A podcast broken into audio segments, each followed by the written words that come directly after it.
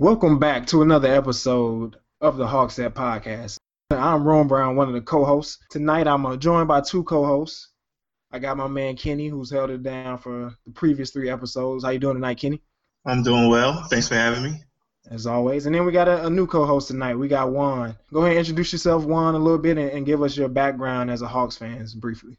Well, okay. My name is Juan Davis II, aka JD to the Duke. Uh, born and raised here in Atlanta. Been a Hawks and a Falcons fan all my life.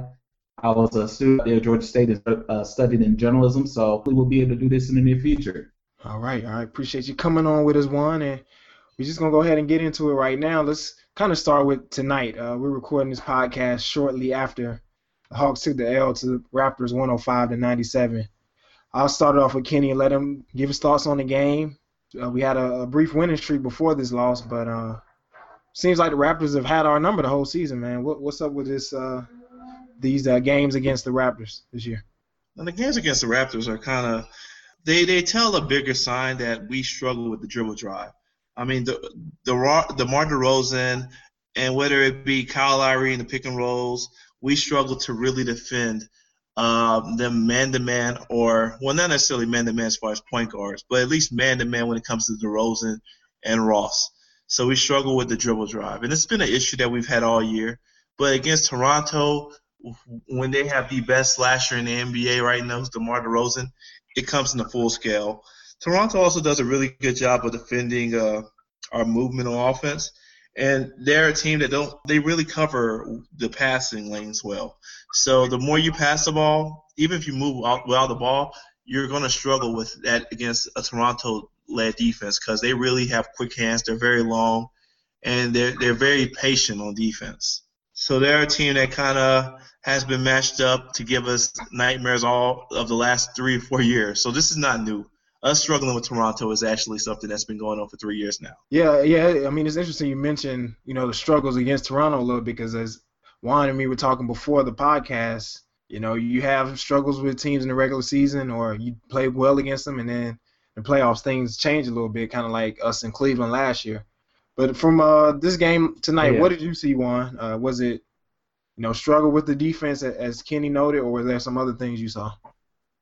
Man, um, Toronto being physical, man. They got the bigs, they got the uh, the wing defenders, everything else. Uh, when you see Kyle Lowry and when you see see uh, the big center that they have there, they was just a little bit more physical with us tonight. Actually, during the whole uh, series since last year. So we just don't have strength physically. If we see them, if we're still, I say, third seed, and we have to face Toronto, we're going to have to try to find a different strategy so we'll be able to go up against that uh, against them being physical because that's going to kill us in um, the playoffs. But I do have some hope though uh, from what I saw how they was able to come back during the third quarter and um, tighten up the lead uh, around let's say five until Toronto started doing what they do. Um, so tonight uh, for the Hawks, but uh, it was expected for them to lose uh, the way that they did, but I'm proud of the guys. So that's how they roll. That's Toronto just to have our number this year. That's that's basically it. Yeah, yeah. Sometimes it's just been like that, and, and you know we mentioned the physicality and, and, the lack of, you know, only carrying really three big men, or four if you count Muscala playing some some minutes uh, this year, and you know we'll see how it how it turns out as, as the season progresses. But outside of this game, the Hawks have played well since our last podcast a couple weeks ago. I mean, let's see, we only lost it was the second loss in a couple games. Lost to the Wizards last week and lost this game tonight. So you know, been uh, mm-hmm. probably the hottest team in the Eastern Conference. What has led to that from what you've seen, Kenny?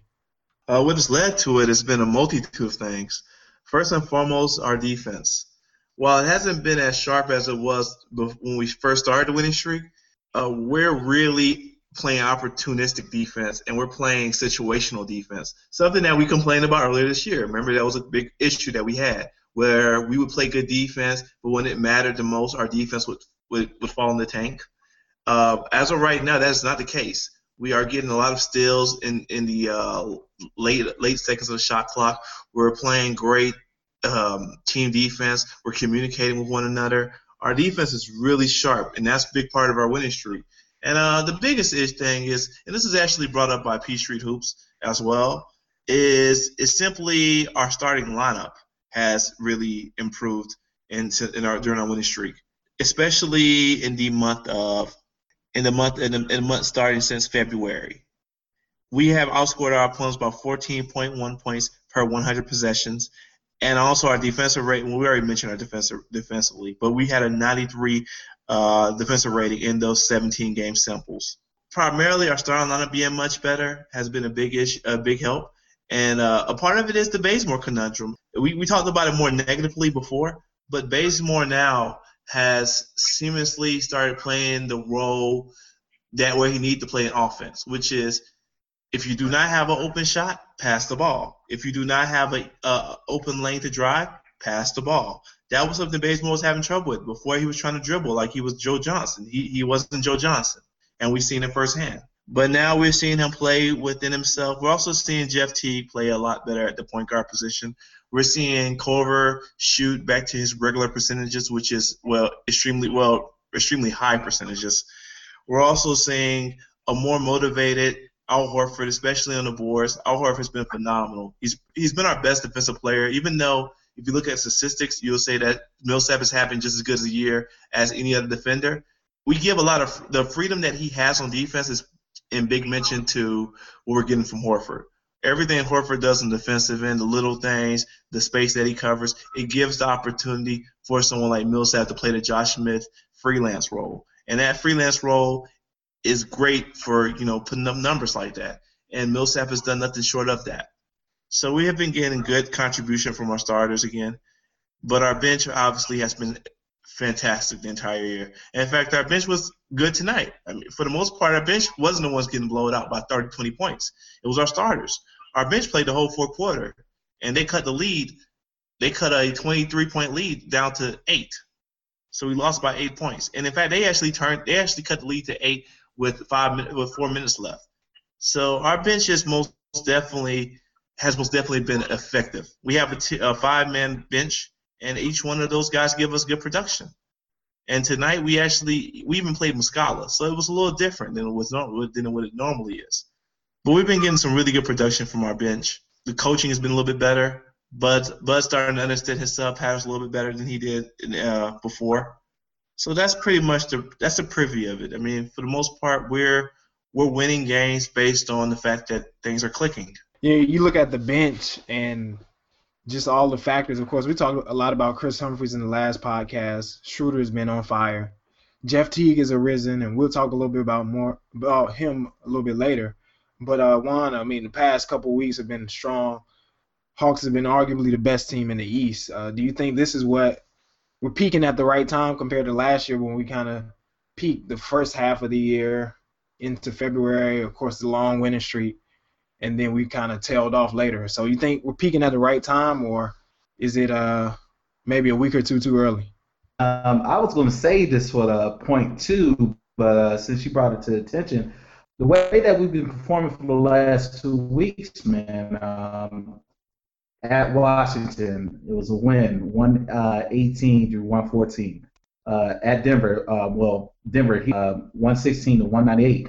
We have been playing a lot better compared to last year uh, with the All Star break where we just kind of fell off off the wagon. So um, it's a pleasure to see what the Hawks are doing um, this year compared to last year. So I'm pretty satisfied with where the boys are doing this year. Yeah, yeah, we're we've only lost uh, three games. Tonight's loss makes three. Let's see, one, two, three. Actually, it's four. Four games in March. Um, and of course, we don't play again till till Friday, so that wraps up the month. But as, mm-hmm. as we kind of keep moving on forward, let's combine two topics in one. Let's kind of talk about this, our second half MVP and a few opinions on the second half, and also talk about uh, Kent Bazemore, who's a free agent coming up. I'll go ahead and let Kenny jump that topic off. Well, my second half MVP this year, and it's a tough one because obviously we're going to talk about Jeff Teague a little bit later. So he's somebody that's oh, that's all, that's my co MVP. But let's talk about the person that we're going to cover right now, which without question is Tim Hardaway Jr. Now, we've mentioned Tim Hardaway Jr. last week's show. We have mentioned him a couple other times before as well. But Tim Hardaway has really stepped his game up. Now, in the last couple games, he's had struggled with his shot. Well, not necessarily against Toronto, but in the game, the previous games, the, our previous wins, he has struggled with his shot. But he's really getting into the right spots. He's really playing great team defense. He's very opportunistic. He's playing exceptionally well within the constructs of the minutes he plays. And that is something that we did not expect from Tim Hardaway Jr. coming in. We did not. We expected him to score. That was something we knew that he would do. But he's really starting to put himself in the right positions. Even in his missed shots, he's open. He puts. He, he he finds a way to get open. He makes the right cuts. He's starting to realize, okay, this is when I shoot. This is when I dribble. This is when I take it to the basket, and this is when I attack the paint. He under. He's starting to pick up this slashing ability. We're starting to see shades of a of a young Klay Thompson in Atlanta. And that is something that I think we should really hold to that there's a possibility this kid can be a young Klay Thompson. He's maybe a little bit more athletic Klay. So that's one thing that we have gained from this is we might be having a good two-way player, and I don't think none of us saw that when we traded for him. So all in all, Tim Hardaway has been my second half MVP just by the sheer improvement that he made from first half. The first half of the year was in the NBDL. I watched the NBDL games. He wasn't even the best, one of the best players in the team for the Austin Spurs. He was, and, and that's sad. That is sad. The only person I remember being like that was like Dennis Schroeder, and like this was his rookie year, and he was terrible his rookie year. So to see the level of confidence, the level of skill, the level of maturation that we have seen from him, he's my second half MVP. I think off the bounce, uh, Tim Hardaway is a little bit better than Klay, and of course not the shooter, but you know, as he develops, man, if he can be anywhere in that in that atmosphere, I think the Hawks definitely got a steal in that in that trade. And I mean, he's coming along, he's getting the minutes and everything. I think uh, my second half MVP will probably be uh, Dennis Schroeder. Just the way he's played, we sung his praises plenty of times uh, over the past few weeks, and you know, it'll soon be his his team uh, whenever you know the Hawks move on from Jeff Teague. But the team is is I asked the question in the last segment, but I think the team is peaking at the right time. Going into the playoffs, you got to be peaking at the right time, and it's right now in the second half. I guess after the after the All Star break and everything. So, Juan, who's your MVP, and uh, what do you think about the second half a little bit? My um, second half MVP, uh, well MVP, uh, I apologize for that. It's got to be uh, the anchor man, uh, Paul Millsap, aka Stitches. You saw the way that he got uh, hit in the face, so like they should call him Stitches or something like that. He had the bricks in his face. But the way that Paul has been doing his thing since last year and since this year, I mean, 74 games, uh, 17.2 points per game, rebounds, uh, 8.7 if it wasn't for Paul Millsap, man, I don't think the Hawks would be where they are. Well, I take that back. If it was, if it wasn't for both Paul Millsap and the boss Al Horford, like the bigs, man, the bigs that we got on this team, man, it's just, it's just bananas of what uh, Paul Millsap and uh, Al Horford is doing um, this season. So actually, my one A and my one B is uh, Paul Millsap and Al Horford. I really can't disagree with that. I'll say more Horford than anything. Um, we talk about how invaluable he is, but I mean, Kenny, you, I'll go ahead and let you call it on that because Horford is uh is more valuable for the Hawks than probably any other team that w- can acquire him. Would you say the same? Would you say so? No, I wouldn't say that. I think he'd be valuable for any any team that acquires him. I mean, he does so much little things. The the biggest thing is he's he's a modern basketball genius. Basically, he covers more space than any other big. His pick and roll defense is exceptional. His, his ability to make the right reads is exceptional. His ability to do the little things that if you really just watch him closely and just see the little things in basketball that he does, whether it be calling out picks, whether it be calling out screens, whether it be finding the backdoor cut, say, okay, he's coming, he's coming. He's like he has a, his eyes on a swivel. It's almost like he's a uh, catcher he's a prime. He's like Ivan Rodriguez catching or something like that, where he's just a great defender, and he understands so much defensively. Then offensively, he kind of does similar things to that degree. I mean, maybe he's not as aggressive we like him to be always, but and he's not the offensive player that we would like as well. But most definitely, his versatility, his versatility defensively is is uh, is to me if he played for Chicago, he would be getting that Joakim Noah treatment that Joakim had two years ago. But because he plays for Atlanta and no one really watches us like that, he doesn't get the respect. But I also want to go into your next point, which was you, you, you spoke about Bazemore and Bazemore's contract. And as far as Bazemore's contract is concerned, I am a little worried about that because Bazemore, whether we like to admit it or not, after your first eight to ten guys are gone, which is very possible considering half of them are like you know have like are restricted players. They're not even really free agents. Being that half of them are restricted players and the other half are like stars who are not probably going anywhere. I mean, the closest guys who think people think they can get is Horford and Conley, and they're probably they're probably staying with respective teams. Bazemore becomes that next tier of big time prospects, and he fits the boat of people who can get overpaid. He's a three and D player. He plays. He has exceptional wingspan, so he fits the modern style that teams want to play. He's shown vast improvement every year he's been playing in the NBA, so his potential is still pretty high. Now, don't get me wrong, Atlanta still wants him. I mean, Bud has made it clear that he wants to keep him, but I think financially, considering the fact that we will have to pay him, I mean, we would have to pay also. We probably want to re-sign Humphries, and we also want to do other things it seems unlikely that he's going to be brought back, considering that we're talking about Bazemore at starting beginning level. He's going to start at 12 million per, and there's a chance that a team, a desperate team, could offer 20 million per. So he's going to get paid this offseason. And I think we have to be cognizant that there's a good chance we could actually lose him. What are your thoughts on that, uh, Juan? 12 mil a year. Of course, it's not. Of course, like Kenny said, it probably won't be from the Hawks, but from a guy who the Hawks signed on a you know a small deal, a guy who was undrafted out of Old Dominion, and, and went from a guy who everybody knew as a cheerleader into one of the best three and D guys in the league.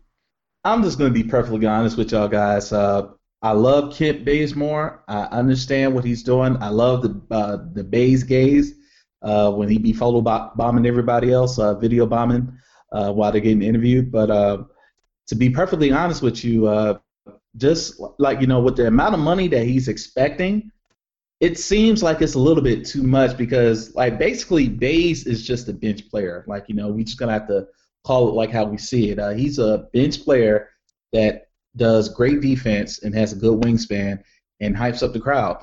And um, if he's going to get that money, it's it's definitely not going to be here in Atlanta because we need to spend that money in other areas so we can try to get better. And um, it's kind of like you know falsifying like you know him being in the starting line, lineup because basically he's just a bench player coming off. Like you know that's basically what he is. He's a bench player so I would love to keep Bays here but uh, if it gets a little bit too expensive for our taste then uh, you know he's going to find that somewhere else because there's going to be a lot of other desperate teams out there that's going to be willing to pay that type of money for in Bazemore and oh, yeah. 20 million yeah, twenty million a year is just too much for Kent Bazemore. I'm sorry. Yeah, well, I I, I know um, Kenny brought up twenty as the more of the uh, higher range, but but I mean, we, we I, I, agree with your assessment. He's not. We we know what he is. He's an energy three and D. He's a slasher. Uh, sometimes he gets a little bit out of his game, he's probably best as a six man. Uh, but as you know, with the Hawks, the way he's been developed and he's um, the way they play him, of course, he's a starter. But but when you look at the the other things that he brings, of course, a lot of teams may see, hey, this is a guy that we can we can put in the starting lineup. So, if I can bring this into discussion, um, Kent is not like a DeMarre Carroll. We're just gonna have to call like how we see it with that. Now, I was sad the way that DeMarre left uh, because he had to get paid. He had to get his chips and run with it too. But uh, the way that we're trying to hype up Kent and like you know saying that he's like a replaceable DeMarre Carroll, um, it's, it's it's not looking like like you know that's ever going to happen. Uh, because with DeMarre, you got defense and you had that dog in him. DeMarre was that dog uh, that you could use in the playoffs. And um, sadly, he was a little bit hurt uh, compared to some of the other uh, people, like you know with Thabo and uh, with Jeff with his uh, ankle sprain and Paul with his shoulder, um, and when with Al coming back from his pectoral tear.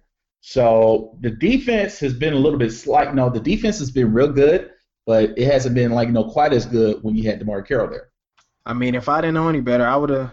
You sound just like Kenny because Kenny brought up the same exact points. I mean, I give him the floor to talk, but this is the same exact thing he said a few weeks back. So I think we're all on the same page when it comes to Bazemore and his what he brings, and of course he's not a DeMarre Carroll. He doesn't he doesn't have the basketball IQ um, and everything. So I'll let Kenny expound on that a little bit. Yeah, I'm not going to too mu- go too much into it as we, we that was part of the uh, first podcast that we did called the Bay, in the uh, it was entitled the Bazemore Conundrum, which basically explained that while Bazemore is more productive than DeMarre Carroll as far as by numbers, he is nowhere near as effective or efficient for the team as Carroll was because Carroll would do so many little things. It's not just the dog in him that we talked about. It's not just that because we haven't we, we mentioned in the last podcast that Humphries brought that dog back to the lineup. But it's it's not just that dog that Carroll had. Carroll did Carroll had played Carroll did everything with high basketball intelligence. And Carroll, while he had a uh, the same amount of energy that we get from Bazemore, Carroll also played under control, which we do not get from Bazemore. So there's there's a big difference, and I, I don't I, I completely agree with you. I do think that Bazemore at this stage of his career is more of a six man, but when the free agency comes, teams have money and they're not gonna and there's gonna be teams who are not afraid to spend it. And the two guard position is a position where a lot of teams are having are, are lacking. So he's a player that's going to be a target, and we just have to accept it for what it is. And everybody's going to miss that uh, Bays Glaze, guys. You know the Bays Glaze is just taking over the city of Atlanta, so it's it's going to be sad for that to go. Well, uh, when Tim Hardaway is dropping about 15 to 17 points per game, I don't think anybody will be uh, missing it too much. We can always look back on Twitter and social media from from this year. But uh, let's keep it moving. Let's actually switch it up real quick. Uh, we were going to actually talk about predict the last, the end of the season, but we're going to switch it up and talk about Jeff Teague real quick, and then look at the end of the season before we wrap this episode up. So Jeff Teague, I mean, we were down on him. Everybody was wondering what was going on. Remember the trade rumors uh, around the trade deadline last month, and now the man is back with a vengeance. I mean, the team left him at the arena a few nights ago in Detroit, but I mean he hasn't left his game anywhere. His game is, has been a one, and he's been balling out recently. You know, peaking at the right time. I'll go ahead and let you start off, Juan. Uh, what have you seen from Teague that you like? I mean, he's shown a lot recently. Is it worth keeping him? I mean, because there's been a lot of talk that let's move on from Teague and let's give the reins over to Schroeder. But is is Teague back? What's up with him? Okay, this is what the Duke says. Okay, like you know, Jeff Teague, my man, I love this dude. He's been doing 15.1 points per game. When he is on his game, he is on it. He is pretty hard to stop, and like you know, he he has that energy about him that like you know that's what you're looking for a point guard. Uh, over this last two game stretch, um, he's been very consistent over the last 16 uh, last six games, and uh, he has to keep that energy. He has to keep that focus going on into the last six games and going on into the playoffs. Now, for the bad news, um, I see Jeff either being traded or walk or like you know walking into free agency of next year. Uh, you just gotta look at the fact that uh, Dennis Schroeder is younger and uh, he hasn't reached his ceiling yet. I think we see what Jeff Teague is. Uh, when he's very consistent, he's on his game, but when he's inconsistent, he's not on his game. So again, you have Dennis Schroeder that has age on his side. He'll, he'll be uh, 22 at this year, and uh, you haven't fully seen like you know what he has, what he could become. So um, while he's coming off the bench, so compared to Jeff uh, turning 28 this year, again, like you know, I love Jeff Teague, but I think he'll uh, be fine somewhere else um, and not in the Atlanta uniform because we have Schroeder here. Yeah, it's not in my best interest to talk about the trade at this point. I think we're going to cover that probably closer, probably to the last podcast once we start getting the, the off season. But as far okay. as speaking about Jeff, I want to cover the biggest difference, and I think we talked about in the, the, the first podcast as well. Was Jeff was playing poorly when he was hurt, and while when he was healthy, Jeff had some decent months. I mean, the, a decent month, which was November. But if we look at it, since the trade deadline has ended, Jeff has put up in the month of February and March. In February, he had a 103.3 offensive rating while having a 98.8 defensive rating, also having a 105.9 offensive rating and a 97 defensive rating for the month of March. and while having a net rating in the month of February 4.5 plus, and, a, and a, for March plus 8.9. Jeff has been nothing short of exceptional. I mean, forget just those numbers. If you watch Jeff play, the way he's running the offense, the way he's a maestro, Jeff is playing some top five NBA point guard. He's not mentioned by guys. I mean, everyone's looking at Steph Curry's. They're looking at uh, currently Westbrook, who's putting up exceptional numbers.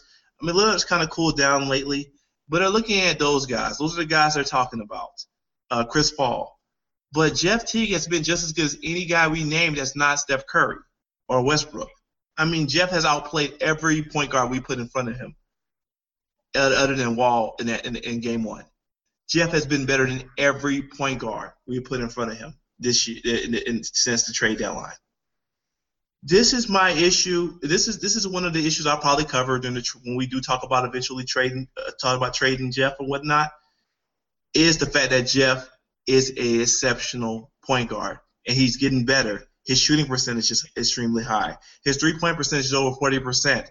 His defense is constantly really good. He's fighting screens now. He didn't fight screens before. There's a lot of intricacies that Jeff has worked on in his game. Jeff has become a top five point guard. I don't even want to argue top 10 no more. I think Jeff is a top five point guard. I think Jeff has shown that much ability to where he's probably, at this very point, might be our best player. There used to be a time Charles Barkley said that every time he talked about it, him and, um, what's his name? Kenny, Kenny the Jet Smith. And I would disagree with him and say, no, it's Al Horford and no, uh, or Paul Millsap. Most definitely Al Horford over him. But now, these last, since, since February, Jeff has been our best player he has been consistent. And also, you got to consider it. He's doing it with only only playing under 29 minutes. He's playing under 29 minutes a game. That is unheard of for for. In fact, six men get played more minutes than that sometimes on occasions. We're giving him six men minutes because we have to split time with uh, somebody who's also very productive in Dennis Schroeder. So what we're getting from Jeff Teague the second half of the season has been nothing short of phenomenal. He's right there as our second half MVP. And he's somebody who, if the Hawks ever did look towards trading, they need a lot. Yeah, I mean, yeah. but and you also think about it, it's a it's a glut of good point guards in the league, but it'll still be interesting to see, you know, what what kind of return he brings. And of course, that's down the line.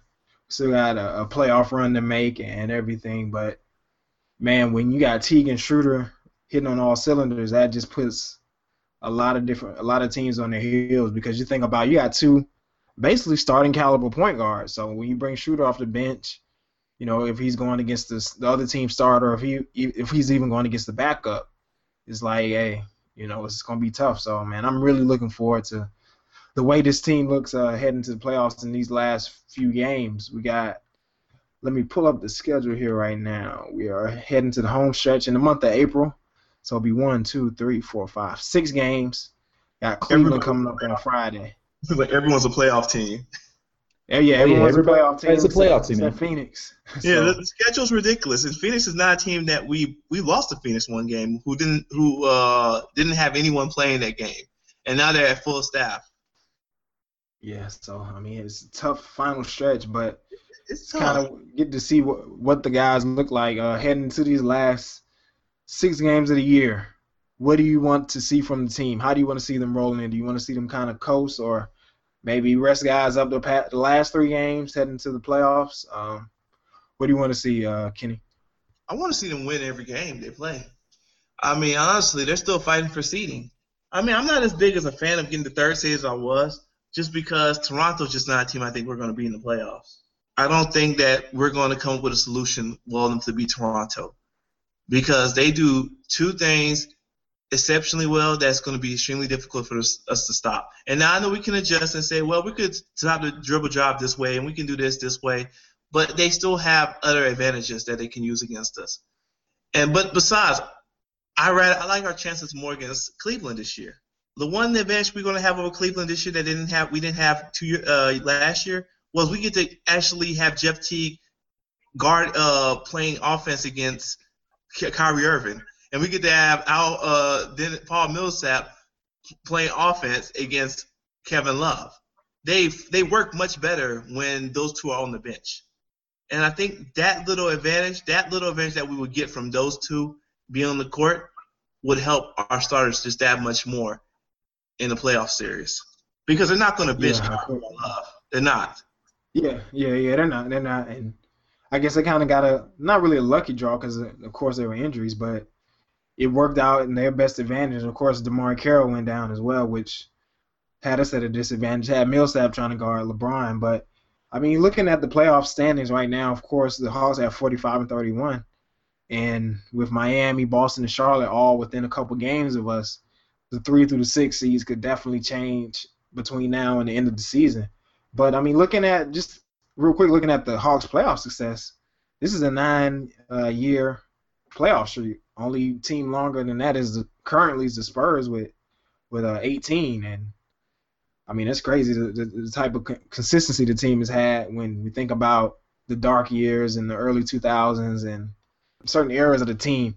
But uh, Juan, looking at these last six games, is it is it time? What do you what do you want where do you want to see the Hawks fall um, seeding wise, based on you know who we may face in the first round or even in the second round matchup? I mean, I still want to see them uh, be the third seed of uh, the Eastern Conference.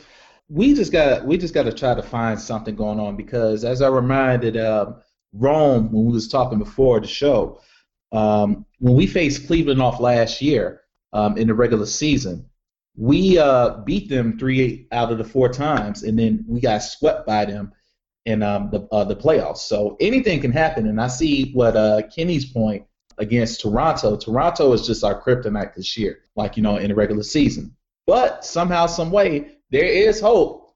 You always can have hope. Like you know, something might can come off, and uh, who knows? We might can make this a series, but we got to try to find some type of formula to beat these teams. You got to try to find some way to beat a Cleveland. You got to try to find a way to beat a Toronto. So you could try to have any confidence, like you know, with your fans and um, with your team, within yourself, to see if you could actually compete with these dudes. So we lost to Toronto what three times? Like no, we got to play them again here at home in uh, in the next couple of weeks, and uh, we play Cleveland on Friday. So we got to try to have some type of confidence going on um, during this last regular season stretch, so we could try to see how we pair up with these guys. Um, and with my prediction for what we're going to do for the rest of the season with the six-game um, stretch, I see us either being five and one or four and two. So with that, so we still got to be consistent. We got to try to find a way to compete with these guys with uh, C's one and two. And uh, who knows, man? So like you know, we'll see what happens um, once we get into the playoffs. What we're going to really have to do is really hone in on several key areas. And the key areas that we're going to hone in, especially down the stretch, is we have to hone in on defensive ability. And when I say defensive ability, yes, I understand that we we have great dis- defensive uh, discipline, but defensive ability meaning that our guys have to have active hands because we know that we're giving them size. Tonight against Toronto, we did not have active hands. Now, needless to say, Toronto's one of those teams that the ball sticks to their fingers like glue. They don't really like passing the ball a lot. But with that said, we have to make sure we have active hands. We have to make sure that, like we did against the Wizards, we are really aggressive. And we're going to have to do that down the stretch. So defensive ability is very important down the stretch, and it's going to be very influ- influential on how we how we see our team in the playoffs. And the second biggest thing is our two-headed monster at point guard has to keep trucking. Now tonight we didn't really get the best night in the world from Schroeder, but in the last couple games, our point guard two-headed monster tandem has been winning us games. The the what the, what we're getting from Teague and what we're getting from Dennis Schroeder has saved has particularly you know saved what we're doing and pretty much brought a new element to how we're going to continue to win these games in the playoffs. And I think it's going to be very critical down the road. So it's very important that we go into the we go into the playoffs on a winning streak. I also like what Juan said, you know, the possibility of going five and one, four and two. Personally, I want to go six and zero. But hey, if it doesn't happen, it doesn't happen. But we most definitely need to win more than we lose. I honestly want to go six and one, uh, six and zero also. you know, but you know, Cleveland and Toronto have our number, so we got to look at that possibility as well. But I feel you on that, Kenny. I want to go six and zero oh as well. So it's just one of them things where we have to be realistic. But as a fan, like you know, you want to win every game. You want to win every every game beyond this stretch. Yes, sir. We want to see the, the Hawks finish strong and head into the playoffs on, a good run. And you know, we're gonna keep it on a good run. We'll be back probably in the next couple weeks, right before the playoffs, to kind of preview that matchup that we'll have and, and see how hopefully everybody stays healthy and everything, and we'll see who the Hawks will be playing. So before we uh, round out, I'm gonna let everybody uh, plug your social media where people can find you or post or wherever. So Kenny, go ahead and, and let people know where they can find your writing and your posts and everything on message boards or social media. Go ahead. You can find me as Pohelic on the uh, on the Kali. And I also want to say thank you to Hawk Squawk for listening to our podcast and being uh, supportive. You can yes, also sir. find me under NBA Soups. You can also find the, our great hosts under NBA Soups as well. Do you want to let them know who you are on, on the Hawk Squawk real quick? Uh, I, I, don't remember, even remember my. Uh, what was my name on Hawk Squawk? I, I, thank you to the people on Hawk Squawk for checking us out, and uh, they were looking for the podcast. Um, but I, can't remember what was my name on there. I guess I need to pull that up. But, uh, you had amnesia that quick? Yeah, I can't remember, man. I, Rome B. I'm Rome B on, on the Hawk Squawk. I'm sorry about that, but uh, yeah, we appreciate them checking it out as well. Um, and shout out to the Kali.com as well. Go ahead, Juan, and let people know they can find you, man. Well, first off, I want to say thank y'all guys for um, allowing me to be on with the podcast with y'all guys today. Uh, it's been a very joyous experience. It's my first podcast. Uh, for the fans, you can find me on Facebook at Juan Davis II. So that's Juan Davis with two eyes. And on Instagram and also on uh, Twitter is JD2. So JD the number two, the Duke. So JD2 the Duke. And um, hopefully I'll be able to do this again with y'all guys and um, continue on and um, keep learning as I uh, continue on in the world of broadcast, man. For sure, for sure. We appreciate you, and uh, like I always say, we always like having knowledgeable uh, fellow fans on, whether it be on Hawk Set or the Bird Bros podcast or any of the podcasts that, that we hold down. Uh, everybody remember, you can check the podcast out on iTunes. It's also on SoundCloud, or if you need the RSS feed, you can always just shoot shoot me an email to hawkset at gmail.com or on our Twitter, Hawks at Pod. and uh, I can give you the RSS feed or any uh, links or questions you may have. We're always uh, down to answer, and just keep checking us out. We appreciate everybody listening. Hold it down. Go Hawks. We'll see you all in a couple weeks. Peace. Go Hawks. Go Hawks. Shout it.